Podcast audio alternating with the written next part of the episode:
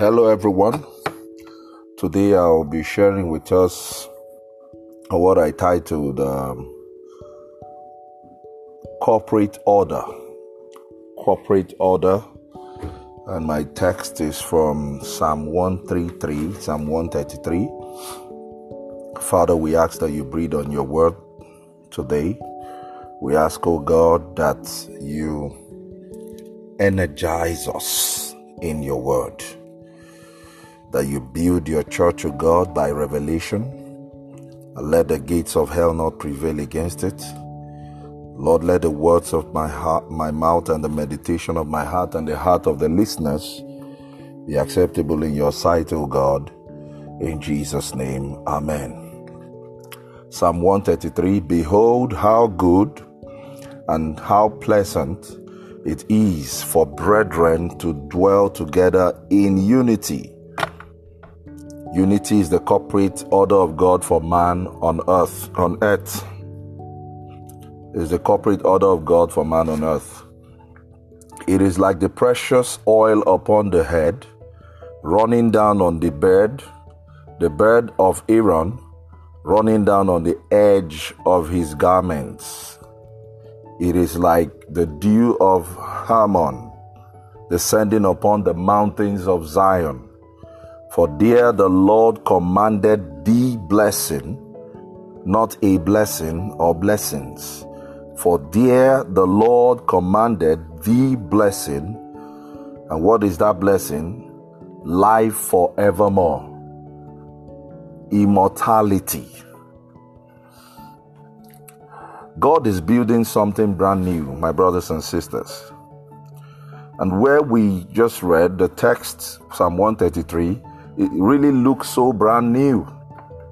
Behold, how good and pleasant it is for brethren to dwell together in unity. It looks so brand new.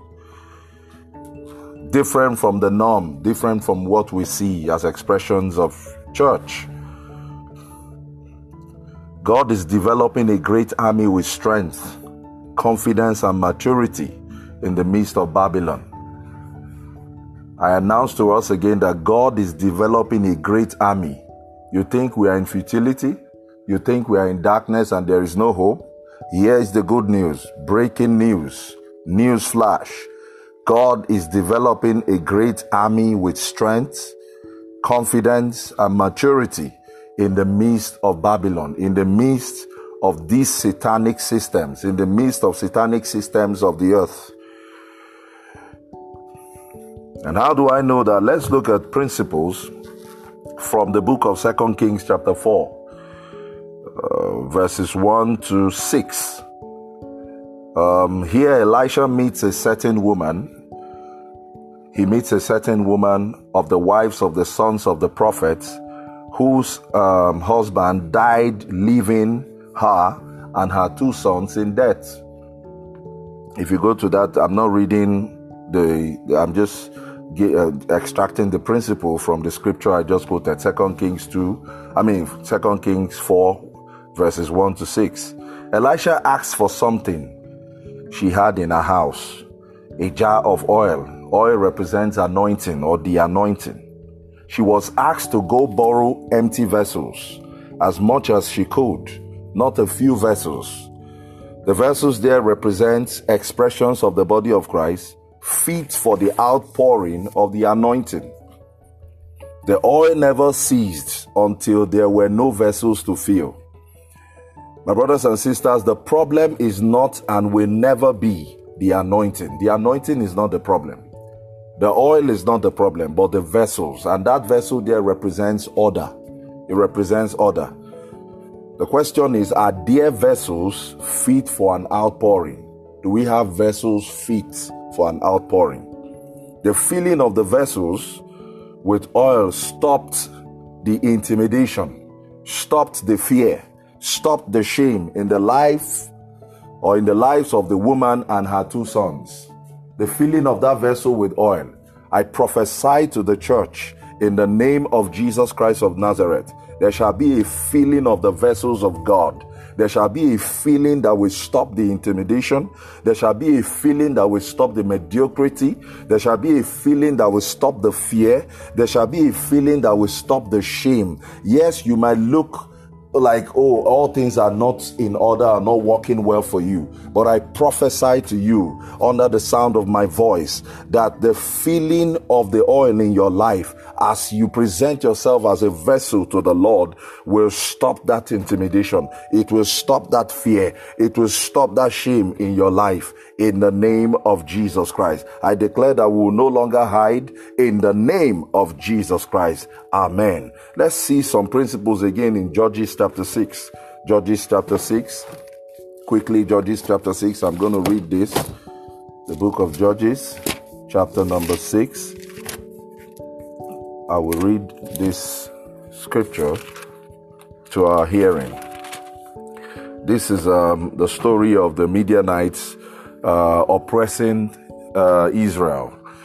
And in verse 1, then the children of Israel did evil in the sight of the Lord. So the Lord delivered them into the hand of Midian for seven years. And the hand of Midian prevailed against Israel.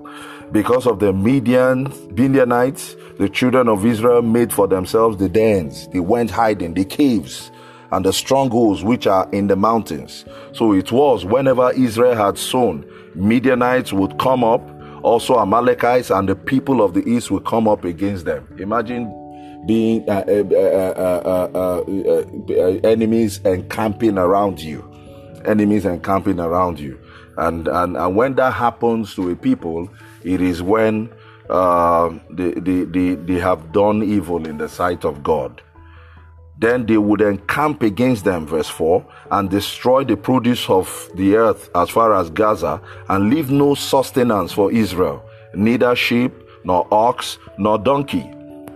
For they would come up with their livestock and their tents. I hope this pandemic will not destroy our economy. I hope it will not destroy our livelihood. I hope it will not destroy us and put us in a, in a state of hunger in this country in the name of Jesus Christ.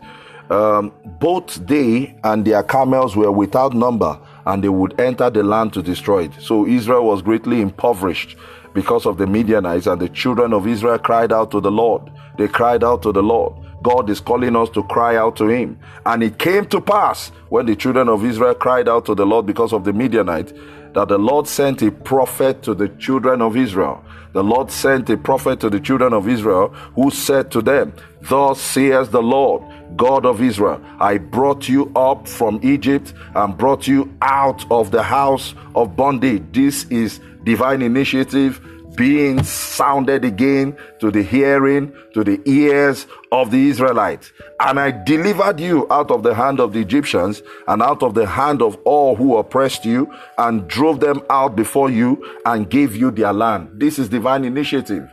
The problem with the church is that we do not know when there is a divine initiative, when there is a divine initiative or the initiative God has put in place for us.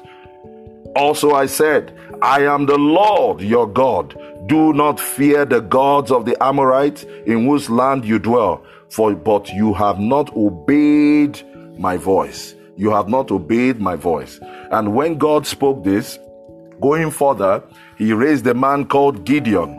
And when he raised Gideon, God spoke to Gideon.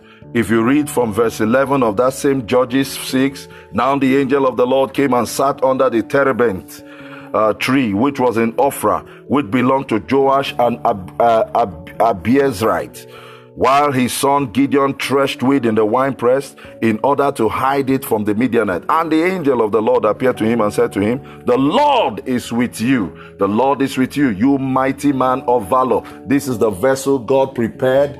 God has released his anointing upon him. I prophesy over this land and over the nations of the earth as we look up to Him, as we call upon the name of the Lord. God is raising an army. I said it earlier, He's raising an army. There's an army that God is raising, an army full of strength, like Gideon. In verse 16, He said, And the Lord said to him, Surely I will be with you, and you shall defeat the Midianites as one man, as a corporate body, as a corporate order, as a corporate body, like what where we read in Psalm 133, as a church in unity unity in the faith of the Son of God. You will defeat the Midianites as one man. God is raising an army. I say it again. He's raising an army. He's raising an army in our midst. You can be there saying, What's the hope for the earth? I pronounce, I declare, I announce to you, He is developing a great army with strength,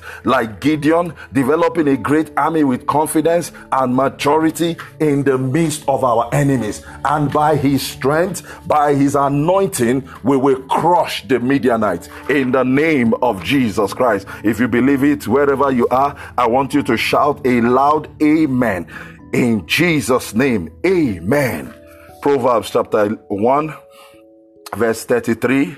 He said, But whoever listens to me will dwell safely. Whoever listens to me will dwell safely and will be secured without fear of evil. Whoever listens to the voice of the Holy Spirit, whoever listens to the voice of God in this season will dwell safely. And Psalm 91 says, He that dwells in the secret place of the Most High shall abide under the shadow of the Almighty. Ezekiel chapter 28, verse 25 and 26.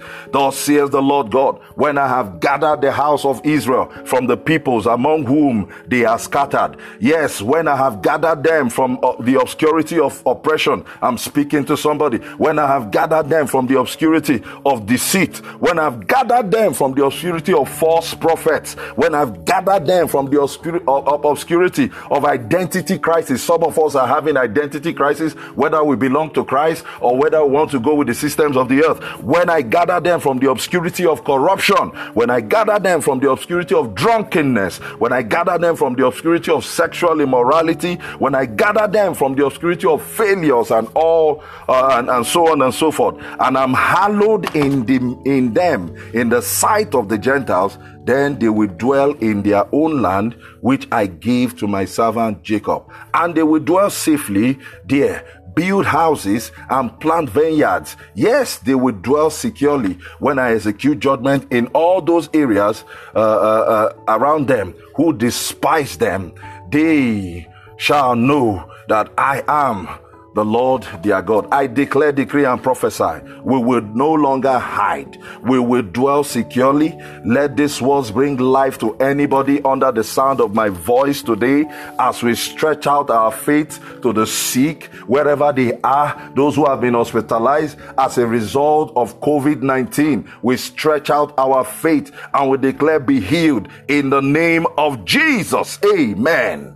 In the name of Jesus. Amen. And let's see some principles in Deuteronomy chapter 33 as we progress. Deuteronomy chapter 33.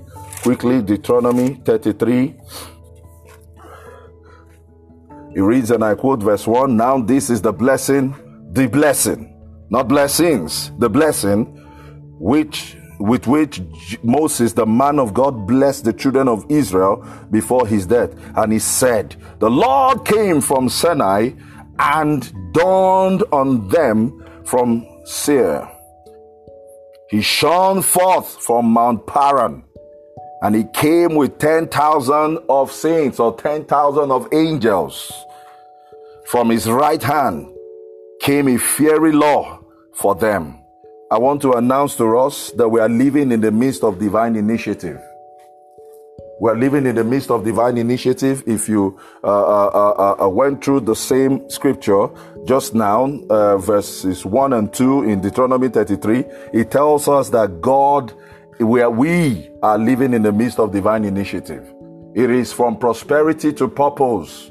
God, when the children of Israel were in the obscurity of oppression, the Lord God came from Sinai and dawned on them from Seir he shone forth from Mount Paran. He came with 10,000 of his angels. What is it that is holding you? The problem with the church is that we do not understand that we are living in the midst of God's divine initiative. And I'm going to further expound that in another session of my podcast message, talking about understanding divine initiative. We're in the midst of divine initiative. We are not even as much as we it looks like the enemy has, has pressed us on every side. We are in the midst of divine initiative. We're in the midst of God's divine initiative. God coming with 10,000 of his angels. He is the man of war who came to us from Sinai, who shone from Mount Paran. God initiating something. There is something God is doing in the earth. Call it COVID, call it whatever, we are living in divine initiative. It is not under the oppression of the devil. It is not under the oppression of any country in the world, China, US, trying to depopulate men or trying to depopulate Africans. You must understand, child of God, we are living in the midst of divine initiative. And when there's a divine initiative, there has to be a response. Some of us do not understand. The response we get from COVID 19 is fear. The response we get from COVID 19 is fear. Fear of dying, fear of losing all, fear of what the world will become. Some of us are not even sure. That's why we come up with all kinds of conspiracy theory. When there's a divine initiative, I'm giving of the first principle from Deuteronomy 33. Number one is we are living in the midst of divine initiative, verse 1 and verse 2. And now, verse 3, we see that when there's a divine initiative, there has to be a response. I told us that I'm going to deal with this initiative and response in another podcast uh, uh, um, message as we go into the book of Amos.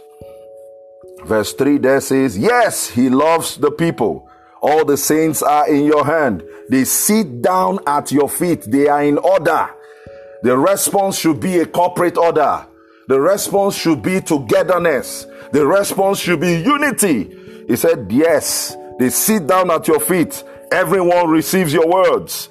Everyone receives your word. It is not a time to build empires. It's a time to obey the word of God. Sit down together and, rest, and, and, and obey the word of God. Behold how good and pleasant it is for brethren to dwell together in unity. It is in that order that he commands his blessing. So the second principle is our response. The response to divine initiative is the place of submission, is the place of humility, is the place of receiving instruction. Yes, we can be all that God wants us to be in the name of Jesus. Number three is the speaking forth. Is the speaking forth. The speaking forth of God's word. You, you remember Psalm 132 said, Dear the Lord commanded his blessing. Live forever. His blessing of immortality when there is a corporate order. When there is a corporate order of unity in the church. The speaking forth of that blessing, you will find that as we read, um, uh, as you go through in, in that same um, Deuteronomy 33,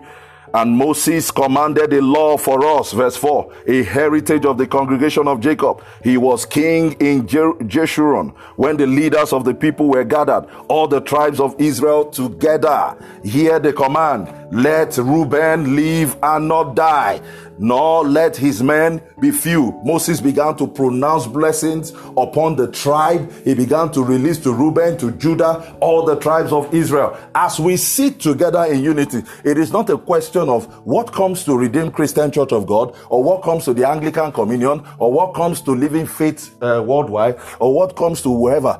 The, the, the, the, the, the, the, the emphasis should be dwelling together in unity, obeying the word of God, and there will be a speaking forth to every tribe, to every expression of the body of Christ. The speaking forth is the command of the blessing of God. If there is no response to the divine initiative of God, there won't be any speaking forth. I don't know if you think you are enjoying the blessing, but you are living in fear if you think you are blessed. But when the church comes to corporate order in unity in the faith of the Son of God and we respond in obedience, God commands the blessing to be in the church. And when you have the blessing of God, it adds no sorrow. It does not live in fear. It does not live in obscurity. It does not live in intimidation. It lives in boldness, just like our Lord Jesus did. And you also see principles from the book of Matthew, chapter 14. How many of us remember Jesus feeding the 5,000 men? He did not feed them in chaos. He didn't come and say, What do you have? Give me your uh, two fishes and give me your five loaves of bread. He did not say that. He uh, and then he uh, started sharing it, and they started rushing. The way people are rushing and scampering for food and all of that. You see, we can blame those boys that we see around hanging in the street or, or uh, of Lagos or around the country. That's why can't they be set in order? you look at it even from the leadership point there is chaos. People are just doing whatever they like. We cannot sit together. We cannot come together as a nation and then receive the blessing of god. But the principle of the kingdom we must understand. And this is what the church must build in their system the principle of the kingdom, Jesus asked his disciples, command them to sit down. And they all sat down. They were in order. Before he began, he before he prayed, and there was a miracle of multiplication before he began to uh, divide the bread and the fish to those who sat down. And the Bible made us to understand that uh, the 5,000 men were fed without counting, counting the women and the children. Now look at that principle. You cannot receive the blessing in chaos. You cannot receive the blessing when the church is united. You cannot receive the blessing in infancy. You're just scattering everything. The blessing must come in the place of orderliness. It must come in the place of togetherness. Jesus asked his disciples, command them to sit down. Are we sitting down together? Are we in, in, in order? Are we sitting down in this country together? Why would this party be doing this and that party be doing another thing? Why do we have this scarcity mentality? According to a preacher, uh, Dr. Mensa Otabil, the scarcity mentality that it will, it is never enough. I want everything for my 50th generation and the next man there has not eaten. And God is calling us, sit down, sit down. I want to bless you. Is asking the church, sit down, be in order. That is the problem with the church. They sat down, they were in order. You think you can boast of the blessing in chaos? Do you think you are blessed and you are hiding in your house? You are not blessed. You are not blessed. You are not blessed. There's divine initiative. Initiative can make anybody a billionaire. It was the divine initiative of God that made Pharaoh a God in his land.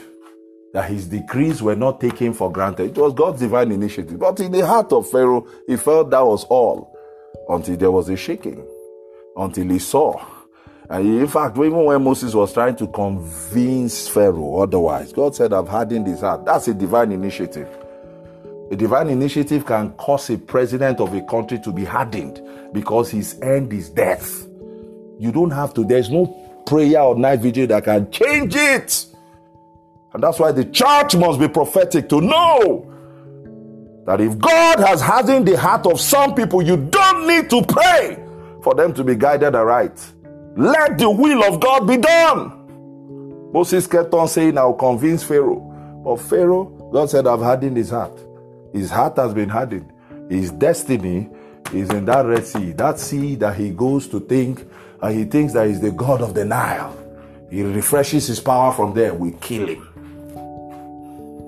Divine initiative. So you think you are blessed and you are living in chaos, living in internal fights, using your wealth to fight other people, destroying a tribe, castigating people, causing wars here and there. You are not blessed.